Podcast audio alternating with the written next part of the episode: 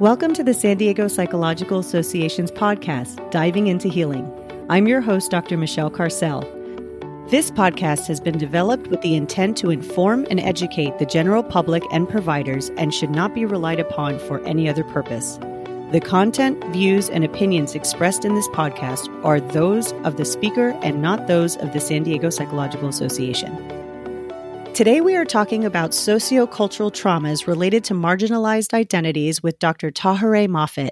Dr. Moffett specializes in work with people of color, and we will be discussing the challenges people of color face in their lives, including race based trauma and internalized racism.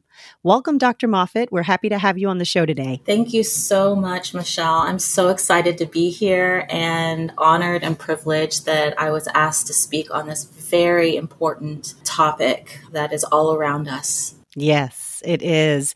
You know, I, I want to start by saying that you and I had originally recorded a podcast on this. And after reflection, you know, it's interesting because I teach multicultural uh, psychology and you know really have studied this. It's a part of my specialization and this is something you specialize in and you and i just had a brief talk about our last discussion and for me it was really interesting that i was trying to keep it i think more polite and inclusive which is still what i want to do in the extent that we can but there's a realization of how difficult and challenging it is to talk about racial trauma and race based stress.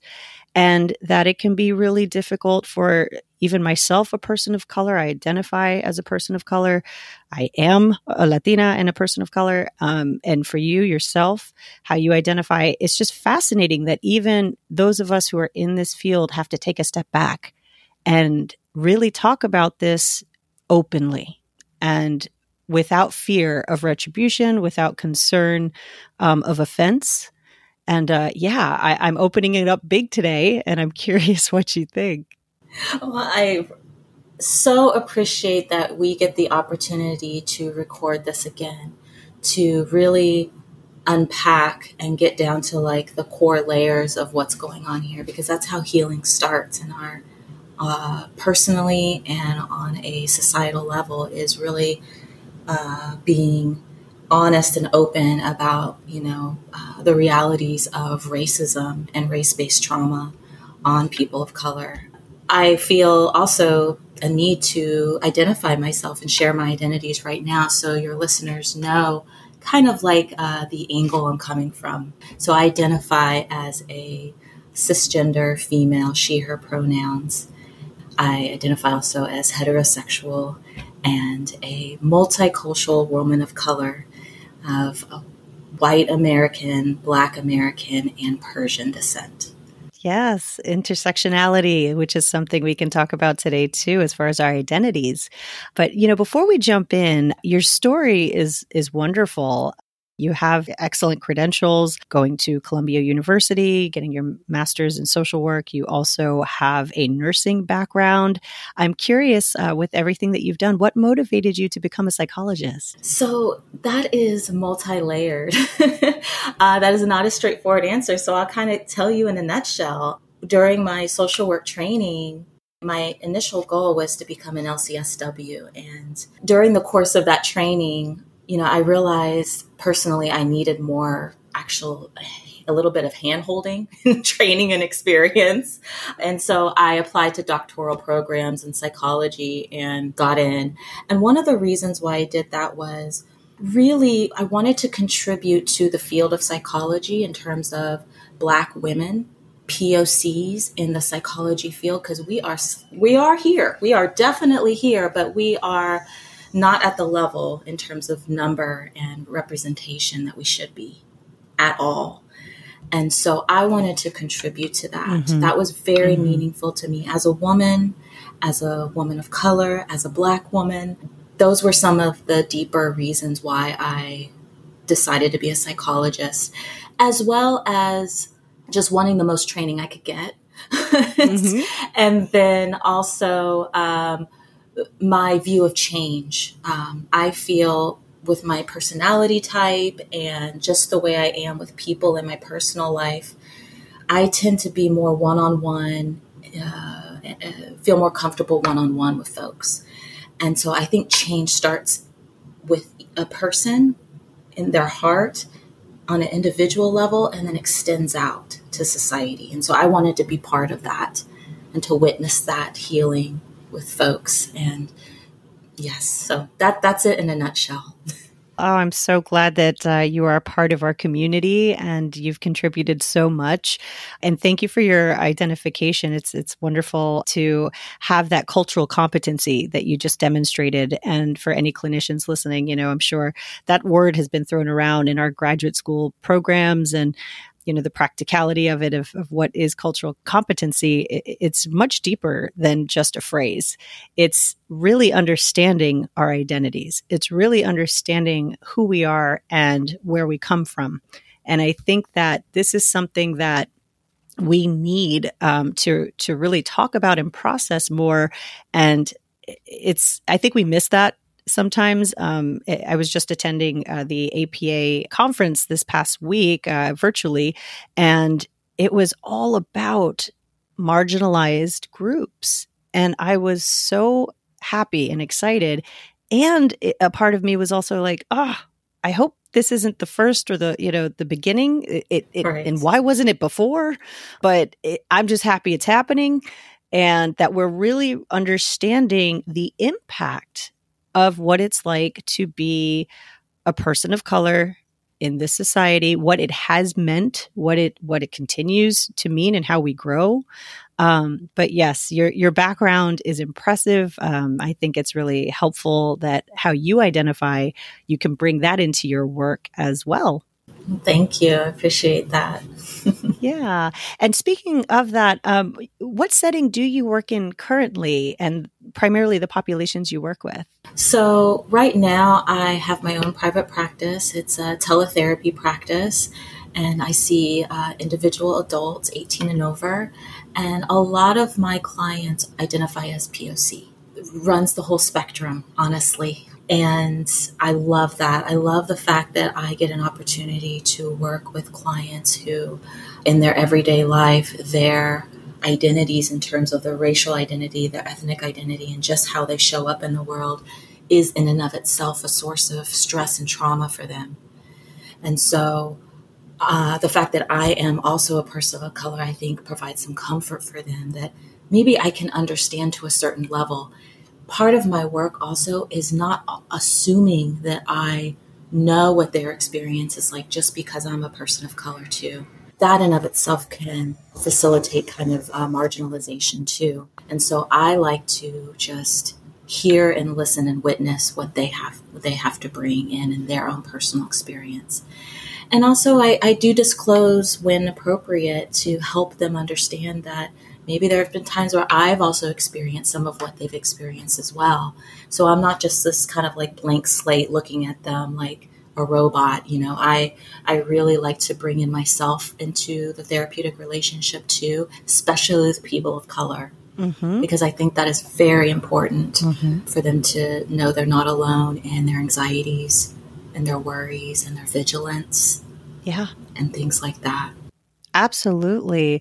I, am glad that you mentioned that therapeutic connection. Making that known to your clients can also normalize and validate their experiences. And that's a very important part. Um, you know, a lot of people who come to therapy, uh, it's these portrayals of therapy that we've seen in mainstream media have varied in such so wildly from the very inappropriate to the very stoic uh-huh. you know so it's it's interesting how how we're being portrayed a lot but at the end of the day you know that connectivity with a therapist and a client to know hey i get i get what you're saying or at least it you know and i tell people this you know if you're you don't identify as a person of color or in a marginalized group that you know you don't have to have these experiences, but be aware of them, mm-hmm. right? Having that education, having that awareness is truly the definition, in my opinion, of that cultural competence piece for clinicians.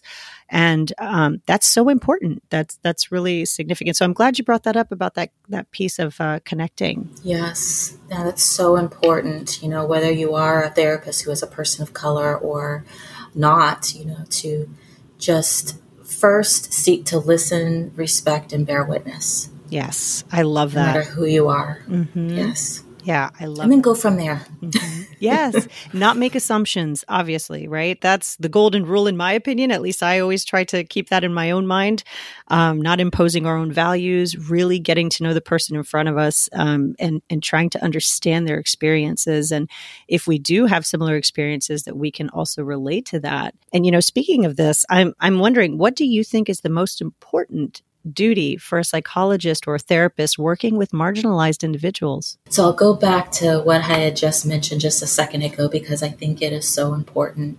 And that's three pronged listen, respect, and bear witness. And then also approach the work from a strengths based perspective. Mm-hmm. So, not just honing in on just the things that the person um, is struggling with, but also balance that out with their strengths and the things that they have that they do have control over in their life. Because as a person of color, we can oftentimes feel so out of control and so alone and scared Mm-hmm. right? Are we going crazy, quote unquote crazy, right? Are you going crazy with your worries and your anxieties about am I being judged? Am I being discriminated against? So I think it also is often the conversation is specifically just around all the uh, the, the deficits, the ways in which we are marginalized. But I think it's also equally important to talk about strengths, that person's strengths, and what they have to empower themselves in their day to day lives. The other thing that I want to mention is holding their emotional pain Mm-hmm. because often people of color have a lot of pain that they are aware of and sometimes that they're not aware of. You know, and it might show up in their body and physical symptoms, things like that. And they may not even realize that it's coming from this kind of constant uh, sense of disconnection and aloneness and fear. Yes. So holding their emotional pain without trying to fix, without trying to fix things and make it better, things like that first for the for the therapists themselves is to recognize and just I think it's important to just accept you're to have biases, you're to have assumptions you make about any group of people. That's just the way it is. I, I you know, I hate to say it, right? I mean, it's not Mhm. it's not It's true. it's true, right? Yeah, it's fact. It's a fact. And I think it's important for us to humble ourselves, for me to humble myself, right? To say, okay, I got biases. I got prejudices here. Mm-hmm. What might my, my biases and prejudice be for this particular group of people that this client belongs to? Right. It, Right. right? Yep. And to hold that because that's the only way that I can either A, prevent harming this client or B, recognize when that stuff does show up in the room so that I can rectify it, so that I can seek to repair that Mm-hmm. with the client because oftentimes people of color don't get that opportunity even when they feel alone and discriminated against oftentimes they don't feel safe enough to have that conversation with their boss or their professor or Mm-hmm. right Absolutely. and so it's very important for me to be able to be that person in their life that they feel like they can have these vulnerable conversations with that they otherwise may not get in their life Mm-hmm. so the therapist acknowledging their own privileges too, and that possible impact on the client. For myself, even though I am a person of color, I still have certain privileges, Mm-hmm. and it would be harmful for me not to ignore that. I mean, for it would be harmful for me to ignore that. Exactly. Right? Yes. Yeah. Yeah. So, yes, I hope that answered the question in a way that felt Absolutely. You understand. it understandable. was so rich. Your answer was so rich. I was like checking off my mental boxes here. Um, yes, no, that's fantastic. I want to circle back to some of the things you said, you know, when you were speaking of the experiences of people of color, marginalized groups, and to, you know, again, I- I'm putting my own words here and paraphrasing, but to not make assumptions. You know, I think it's very important that there's statistics here that really validate the reality that people of color have faced challenges, period, end of discussion, right? There, this isn't up for debate. We're not debating this, but unfortunately, this is where it gets very touchy and where it's really sad, actually, that we're not able to have these open discussions, recognizing that yes, everybody has dis- you know problems, concerns, disparities. There are things that are there, and some groups, as you said, having we having privilege in some areas, some groups don't have that privilege, and that it is re- our responsibility as not only clinicians, but in my opinion, as human beings, to know our privilege mm-hmm. and to mm-hmm. understand like first of all we have geographical privilege being born in a country like the United States Absolutely. right there is geographical privilege right you know but then other groups don't have the same privilege as the more prioritized groups will say in our country and and that needs to be acknowledged right so this is where we get into more of race-based trauma I think it was a great statistic. The U.S. General, uh, the U.S. Surgeon General, I should say, stated that racial and ethnic health disparities were likely due to racism. Yes. This is from research right? And that there's a growing clinical empirical literature that attests that people of color and indigenous individuals experience racism, discrimination, microaggressions, which affect their mental mm-hmm. health. Again, this is not up for debate. Fact. And fact. Mm-hmm. And when we have people, and I'm going to encourage anybody who's listening to this, if this bothers you or you have a twinge, that's not a bad thing. Let's explore it. Right? You brought up something that I think is really important, Dr. Moffett. You brought up our own biases, our own things that if we don't know that we have our own stuff and that we twinge when someone says something about their own trauma. And we're like wait but i you know something happens and there's a defensiveness? Right there. There's something we need to explore. And this doesn't have to be aggressive. I think what's what's really frustrating for me personally is that and I understand it, right? Conceptually, there's levels of a person's uh, insight. W- what we've had the opportunity, again, the privilege of education to understand and explore, the privilege of therapy. I've done my own work here. So I know how to get to that acceptance of like, okay, I get that you may not have done this kind of work and that I still have more work to go. I still have more stuff to learn. Right. And that is a very humbling position. I'm not perfect, not even close. Right. And that it gets dangerous if we feel that we don't have to anything more to very learn. Very dangerous. Yeah. But that that's mm-hmm. where people get stuck sometimes.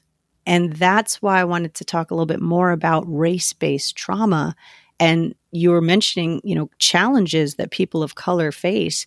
I would love for you to talk more about that since you have this expertise, you work with people of color frequently. Tell us a little bit about your experiences with the most common challenges that people of color face and tell us a little bit about that race-based trauma concept. Mm-hmm. Thank you so much, and and thank you so much for sharing what you did. I mean, it is it is a fact that racism, anti-Asian racism, anti-Latinx racism, anti black racism and anti indigenous peoples racism has a detrimental effect, negative effect on their mental, emotional well being. And I see it, and I do see it in my work. And um, I appreciate that question. Um, some of the things that I see in my work are well, first, actually, let me just uh, define what race based trauma is. Uh, let's just start from there, sure, right? Sure. Um, so that is the cumulative traumatizing impact of racism on a racialized person. Mm-hmm. The cumulative traumatizing impact of racism on a racialized person. It's cumulative. Mm-hmm. It can be insidious. Yes. Right? Oftentimes it is these days, actually.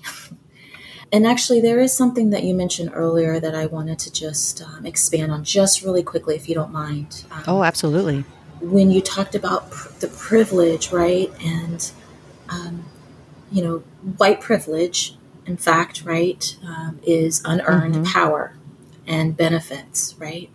It actually, honestly, upsets me when the the stance that people have that all you got to do is work hard and pull yourself up by your bootstraps and things like this. Mm-hmm. The science, the research that you just shared, really refutes that concept. Mm-hmm right?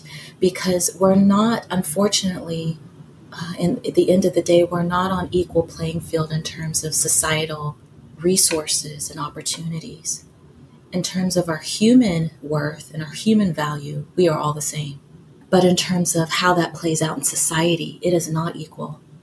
And I just wanted to mention that, expand on what you just said, because I think that that was really important and really harmful and perpetuates the colorblindness colorblindness mentality mm-hmm. that we're all just equal. What's, you know, making racism a lighthearted thing. You know, that's just silly. That's just dumb, whatever. You know, well, it has a real, real harmful and painful impact on people on a day to day basis. So, uh, your question was what are the most common challenges uh, that POCs face in my work, that I've seen in my work? And one of the things that I see a lot, especially among Black women that I've worked with, is questioning their own reality. Mm-hmm. Yes. Which in the the the psycho the um, psychology or just mental health field can sometimes be misunderstood as paranoia as actual psych- psychotic paranoia, and it's not. It's very different. Yes. This questioning reality shows up in my work, like things like, did that actually just happen? Was that what I thought it was? Mm-hmm. Am I making a big, big deal over nothing? Mm-hmm. So, whether it is real or perceived, that's the problem, is that sometimes we don't know. Mm-hmm right? Right. And that in of itself can create just as much psychological pain and discomfort and distress as when it is black and white, night and day, definitely racism right. that's happening. Right. The person knows, right? And they're not questioning. It can have the same psychological impact. Mm-hmm. And so that's one of the things I see. The other thing that I see a lot is persistent anxiety and worry in life that just doesn't seem to go away. Mm-hmm and that's why the person comes to see me right they're just feeling anxious all the time and just unsafe mm-hmm. depression of course right i used to work with a lot of poc students college students a lot of them were in like a pwi which is a primarily white institution um, and that is navigating that space is really difficult and can feel really isolating for them mm-hmm. Um, and also, stereotype threat is another thing that I see a lot, which is the psychological threat of conforming to negative stereotypes of one's own group. So, one negative stereotype, for example, of black women is they're just angry. They're just always angry. And so, what happens is, and what I've seen in my work, and I will say that I have also experienced this in my own life too, is when you're passionate about something, when you have a voice, when you have an idea, an opinion, it can be oh so insidiously minimized or seen as hysterical or ignored uh, because you know it, it, people would, might get defensive because they'll see you as an angry person right and they don't feel as safe right and so then that often leads what i've also seen in my work to respectability pro- politics Mm-hmm. So POCs conforming to what, like the white standard. Uh, what perpetuates white supremacy is this idea that white is normal and natural and to be valued above all else.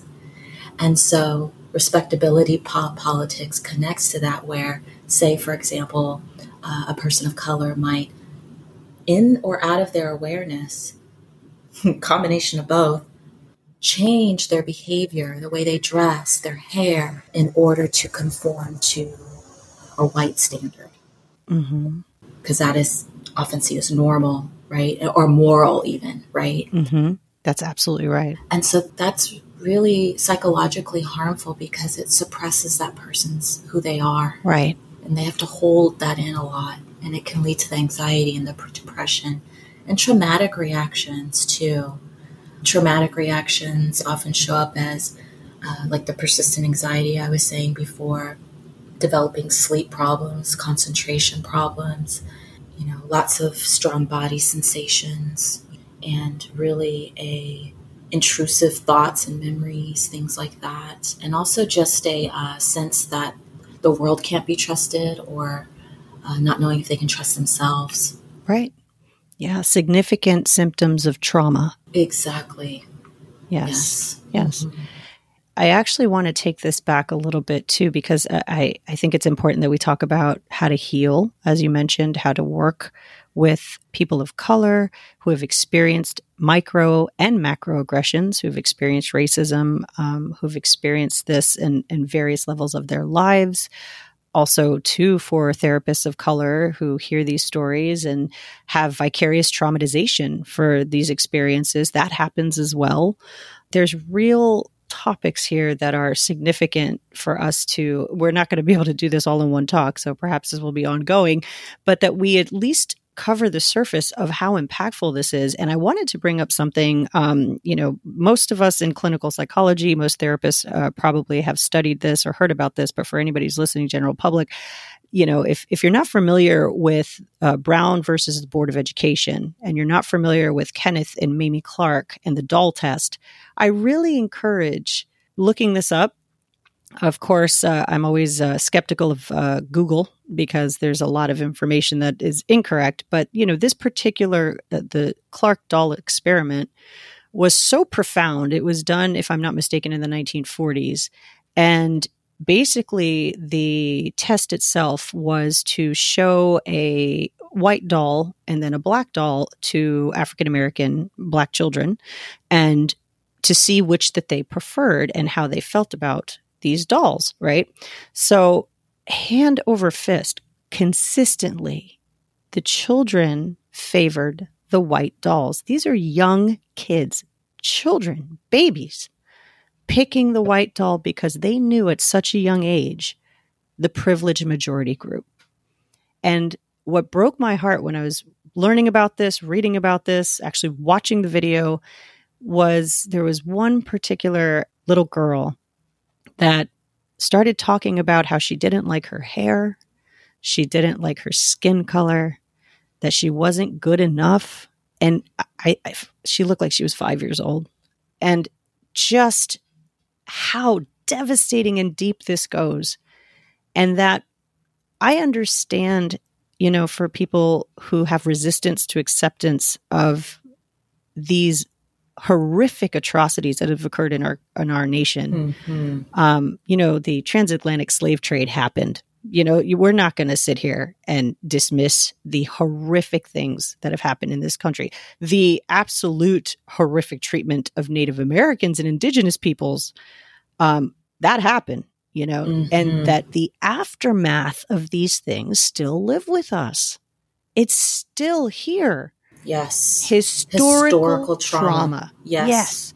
And that it's led to people having, you know, specifically, I'll, I'll focus on, uh, you know, uh, the black experience to the best of my knowledge. So please correct me, um, you know, with with this. Mm-hmm. But you know, it's led to having, you know, people have to code switch in in white groups. Yes, meaning that you know, an African American culture or with black communities there's a certain language that is practiced but that language mm-hmm. has not been accepted it's not been used in a more uh, mm-hmm. predominantly white culture so an african american person knows how to switch code switch their language in order to fit in mm-hmm. this is real stuff like this is really happening and right. i think for me the the hardest and saddest part is I, I want so desperately for people who don't identify with these marginalized groups who are Caucasian and who really want to poo poo everything, you know, that has to do with mm-hmm. the historical content of this nation.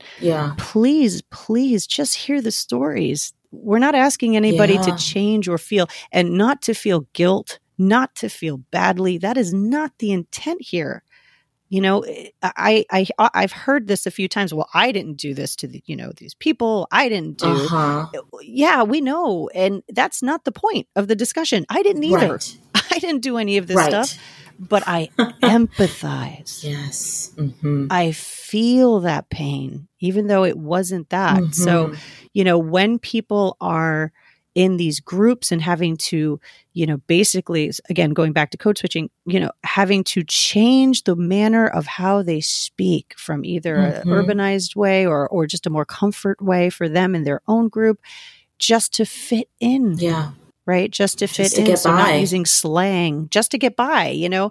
It, and and that's just that's just one example. There's just so many Yes. of these things. Um, and when we talk about micro and macro aggressions, you know, micro being more of the subtle passive aggressive Mhm. things, commentaries, you know, thing, you know, even looks, things like that.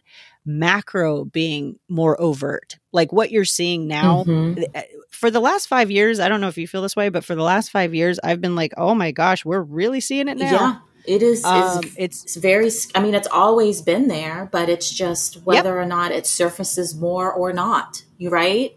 right. and that's it Right, throws people off it throws some people off is you know particularly non-pocs white white folks Yes. right it throws them off Yes. because they're like well wait a minute i thought we were over this you know right. well we're not to expand on something that you said um, it just my my mind was just kind of imploding over here as you were talking and um, one of the things that you know i think you, you had started off saying is is for those folks who are resistant to either the reality that racism still exists or minimize it in any way have that you know guilt or, or you know white guilt right, right. Right. um, that you know people are so scared i think to really see racism for what it is and acknowledge it and on all of its entirety because yeah it does it does end up threatening themselves in some way Mhm. like they feel guilty and that feels really scary to them Mhm.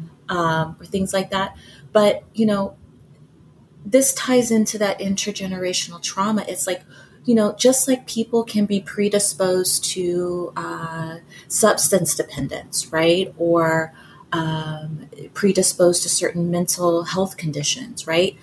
That gets passed down just like the impact of trauma can get passed down. Mhm. It, there's actually been science and studies on it, the epigenetics of this yes.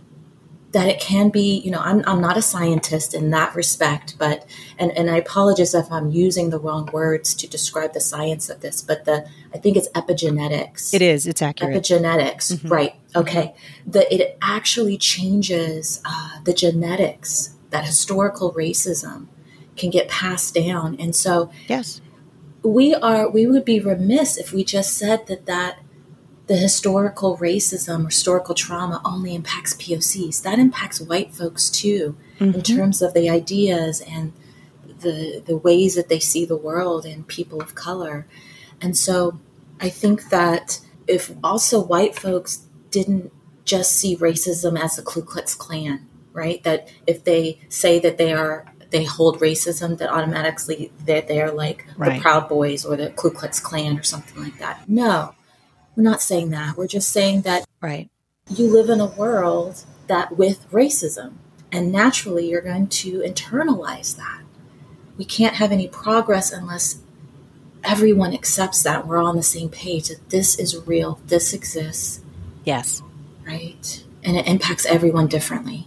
Yeah. And also, you know, we talked a little bit about this last time, and I think I, I do want to bring this up again. You know, the the purpose of these discussions is to open up and learn about each other, not guilt or shame or, you know, put anybody down.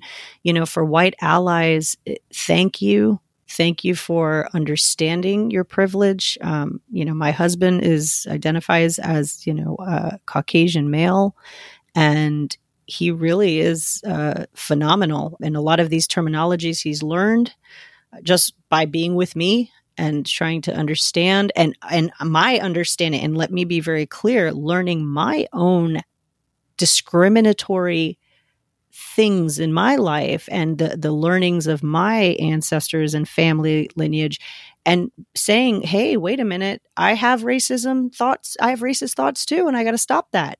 I have to stop this and I have to catch myself in judgments Yes. and I have to catch myself Yes. in and this goes across the board. I mean, we can talk about this with people who don't fit the the profile of body Mhm. image. We can talk about this with race, sexual orientation, but to notice our judgments. That's like my favorite phrase, by the way. You could talk to any of my clients. I'm always saying, notice your judgments. Where are they coming from? That's all I'm asking is let's look at why, where, how, and just be curious about it. And I think maybe we can talk a little bit, kind of lean into how do we heal this? How do we fix this? Absolutely. Um, you know, there's there's so much evidence, and I could go on and list a lot of the research studies. I, I actually have them right here in front of me, but it'll take another hour. Uh-huh. You know, talking about the harm, you know, the mental health harm of of Yeah. you know, basically all of the trauma that has come to people of color and marginalized groups. You know, I, I want to make sure I try to be as inclusive as possible. Hmm and recognizing too that again i'm still learning we're still learning and that's good. So i think let's if you're okay with switching gears for a second there's wonderful research and approaches on how to heal recover from racial trauma approaches in both psychotherapy group counseling ethnopolitical interventions ethnocentric interventions basically focusing on the culture you know these are things that are not taught in medical school not taught in you know a lot not really taught in some of these uh, venues. So I- I'm curious for you, what do you recommend for people, um, Yes. clinicians on how to learn, but also for people of color, marginalized groups who experience race based trauma, how to take care of themselves?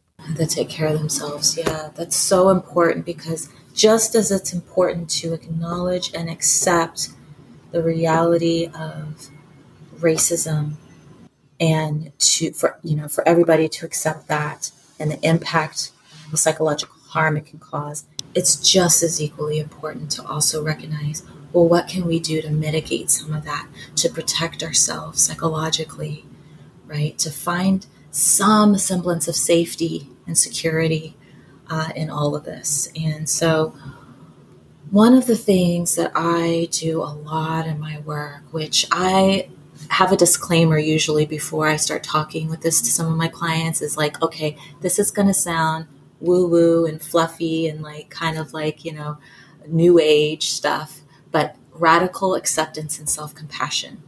Mm-hmm. Okay. So, number one, and that can literally be such a foreign and scary concept for a lot of the clients that I work with because they feel so scared to give themselves compassion and self uh, acceptance because they worry that they're going to just fall apart if they're not hard on themselves. But part of this also, this self compassion work, is unpacking internalized racism Mm-hmm. that can often come up from race based stress or be, be a, a product of race based stress is this internalized racism, right? That taking on the negative thoughts and ide- ideologies and stereotypes of whatever race group you belong to.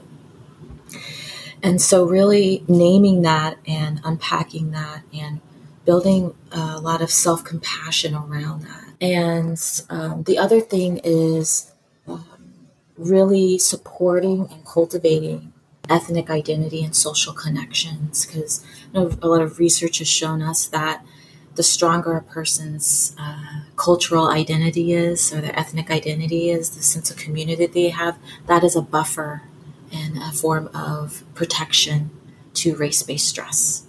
And I like to also work with my clients in increasing where that they where do they have some control in their life? Because sometimes what happens is when a person of color lives in a society that feels oftentimes against them in a lot of ways the mind just naturally biologically wants to just generalize and globally say i am not safe anywhere.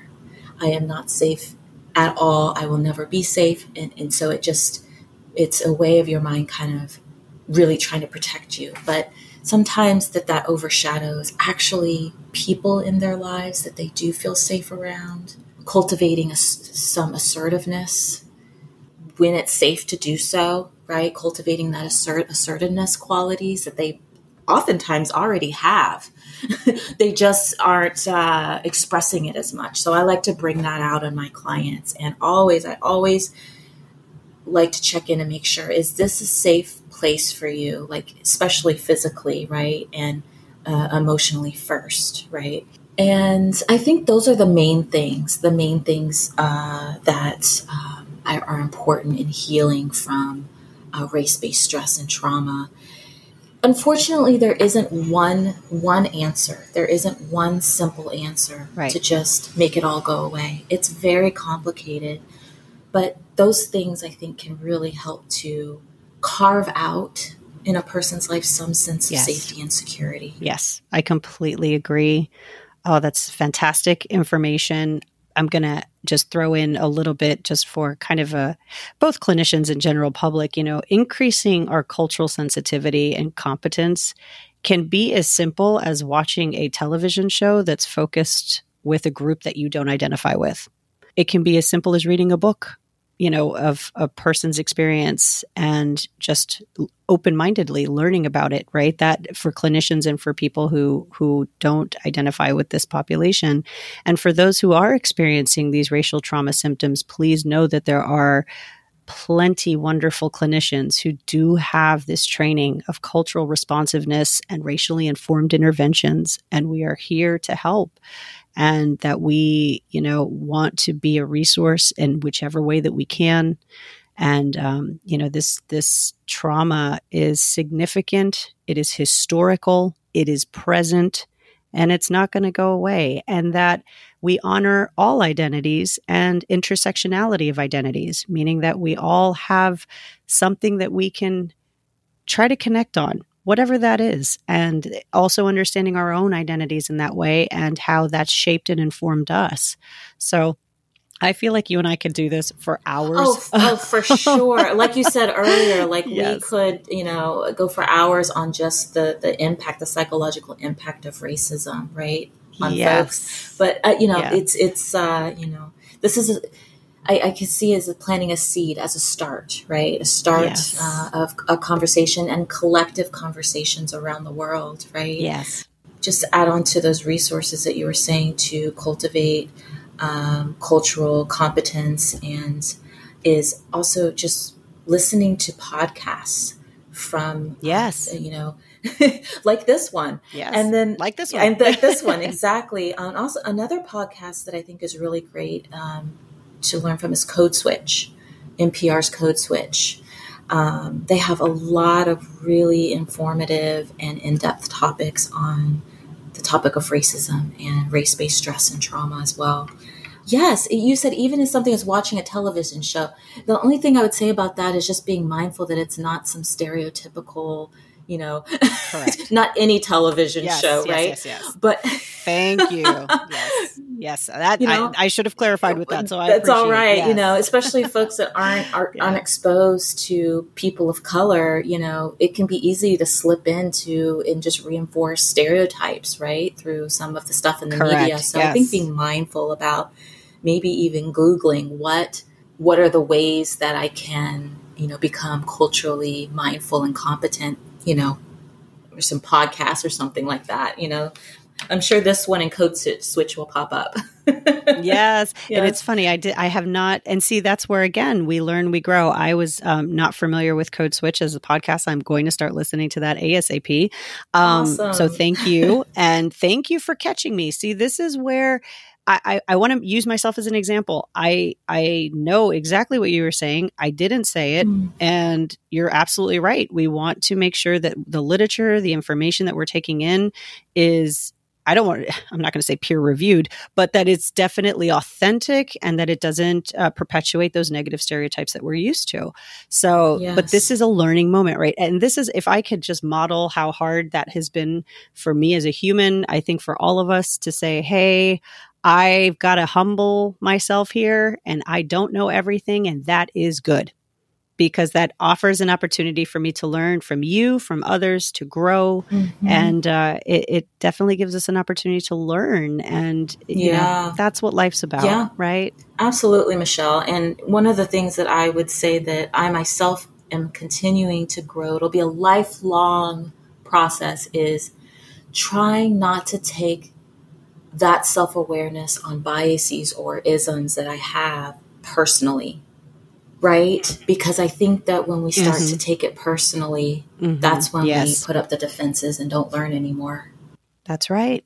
That's right. And for anybody who's here listening and that you have this opportunity to explore yourself and your own biases, do it Well, Dr. Moffett, thank you so much for being on our show. I'm so grateful that you came back on and us to do this again. Uh, the first show was great, but I wanted to get more in depth, and I'm so grateful that you took that and ran with it with me.